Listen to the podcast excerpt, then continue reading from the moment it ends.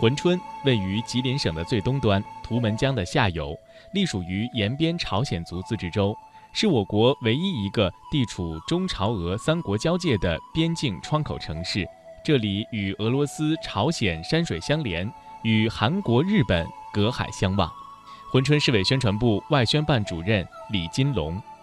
呃，我们在这里呢，就看到了我们整个我们现在所处的这样一个区位图。中间的这一部分呢，是属于中华人民共和国的；左边的这些都属于朝鲜民主主义人民共和国的国土；右边呢是属于俄罗斯的国土。那么我们看到，我们从我们大概是从这个位置，现在再往前走，现在呢大概是已经走到了这里。再往前走就没有中国的国土了。那么，顺着这条图们江再往下蜿蜒曲折十五公里，就进入了日本海。所以说，我们在这个位置就是来到一个一眼望三国的位置，就是中国、朝鲜、俄罗斯三个国家。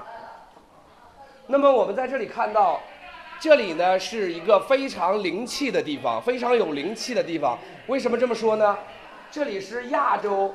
和欧洲的交汇处，因为隔壁的俄罗斯就是欧洲了啊。亚洲和欧洲的交汇处，同时呢是大陆板块与海洋板块的交汇处，因为在这里距离日本海只有直线距离不到十公里的啊一个区域。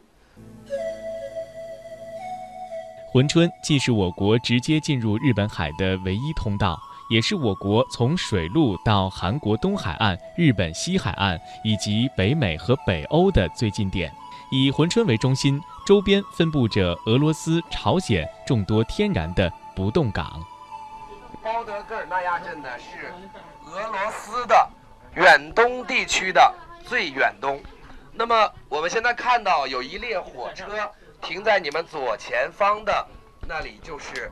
俄罗斯的包德戈尔纳亚火车站，这个火车站可以认为是俄罗斯远东铁路大动脉的起点。也就是说，从这里到莫斯科需要九千多公里，接近一万公里。在这个地方的所有的居民，基本上都是火车站的铁路工人和他们的家属。那么这个小这个小镇子呢，大概只有不到一千人口。我们眼前看到的那个房子，就是他们的一些铁路工人的住宅。左前方看到了吗？白色的圆球状的那个是俄方的一个雷达站。那么我们看到的那个天桥，天桥的部分就是俄罗斯的呃火车站的一个站房。那么我们再往前看，是有一片湖。那那个湖呢，就是一个咸水湖。我们现在所看到的两山之间蓝蓝的那一片，再往前看，蓝蓝的那一片都是日本海。那么中国的国土就停留在了距离日本海直线距离十公里的地方。那么我们现在往你的正前方看，正前方有一座桥，是一座铁路桥。那么这个铁路桥呢，它是属于。俄罗斯和朝鲜的跟中国没有一毛钱关系，啊，是因为中国的尽头到那个小白楼到土字牌就已经到头了，再往前的国土就是俄朝之间的国土了。那么这座铁路桥是俄罗斯和朝鲜之间唯一的一个连接点，唯一的一个通道，就是俄朝大桥。那我们看这个桥，它的那个栏杆有三节高的栏杆。属于俄罗斯，五节矮的栏杆属于朝鲜。这条江叫做图门江。中国自古以来都拥有沿图门江进入日本海的权利，也就是说，沿着这条图门江蜿蜒十五公里就进入了日本海。这里是中国唯一的一个可以直接进入日本海的通道，中国唯一的一个。那么，中国自古以来。都拥有沿图们江进入日本海、出海捕鱼、登岛打猎、进行海上贸易的权利。那么也就是说，在中国在一九三八年之前，这条水道非常的繁华，作为一个海上丝绸之路的一个重要的节点珲春，一直都是非常繁华的。那么，只有在一九三八年张古峰战役之后，日本战败，将这条江封锁之后，中国才中断了，中断了沿途们将进入日本海的权利。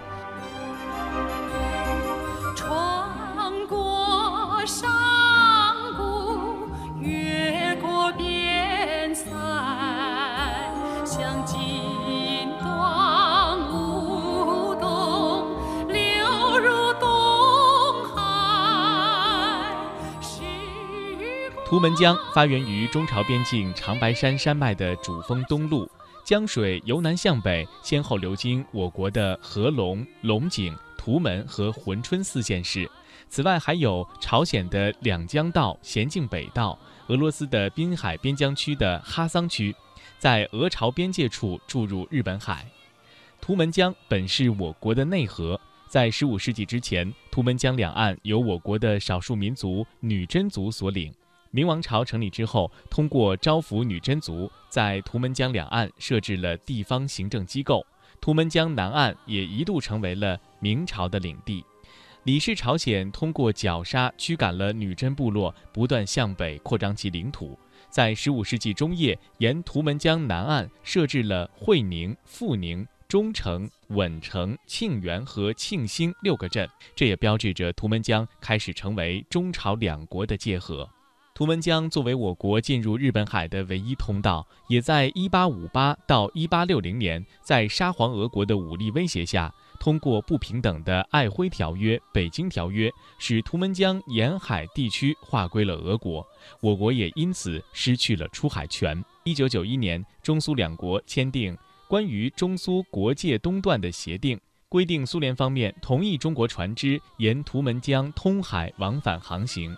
一九九二年，先后经两国批准，中国恢复了图们江的出海权。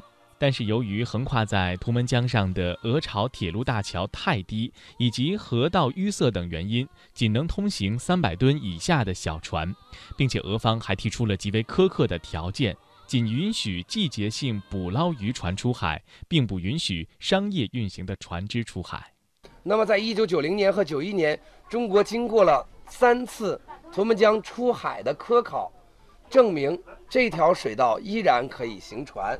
那么，如果中国在这里可以直接进入日本海的话，就相当于在中国的东北又开辟了一条新的出海大通道。那么，我们中国，我们珲春一直在不断的追求着向海、向海走的一条海路。那么，我们没有一寸海岸线，我们就只能采取借港出海的方式。借俄罗斯的扎鲁比诺港，借朝鲜的罗津港，通过几十公里的陆路运输，达到一个出海的目的。那么我们往右手边看，右手边就是朝鲜的罗先特区咸镜北道劳动区豆满江里。那么我们看到右手边的前方也有一个火车站，是朝鲜的火车站。那么也就是说，从这个火车站到俄罗斯的火车站是世界上最短的一段国际列车，同时也是速度最慢的一段国际列车。为什么这么说呢？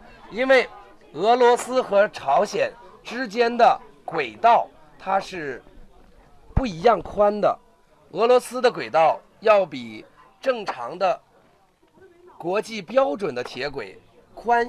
八点九厘米，所以说朝鲜的火车如果想进入俄罗斯境内，那么就必须必须得换轨。这条通道我刚才说是俄罗斯和朝鲜之间唯一的一个通道。那么这里呢，就是我们现在一眼望三国这样一个奇特的景点。也就是说，左手边俄罗斯，中间中国，右手边朝鲜，在远处。不超过十公里的直线距离，不超过十公里的地方就是日本海。那么，恰恰是我们被限制在了距离日本海十公里的这样一个区域里，使我们只能望见大海，但是不可以走进大海，没有一寸海岸线。呃，那么这个呢，就是在清朝时期，我们签订了很多的不平等条约，在被沙俄不断的蚕食掉了我们东北接近一百六十万平方公里的国土，那么也就是说，丢失掉了所有日本海的沿岸的国土。那么中国自古以来都是拥有这个日本海沿岸的所有土地的，只是到了一八六零年、一八六零年以后，中国才失去了这段国土。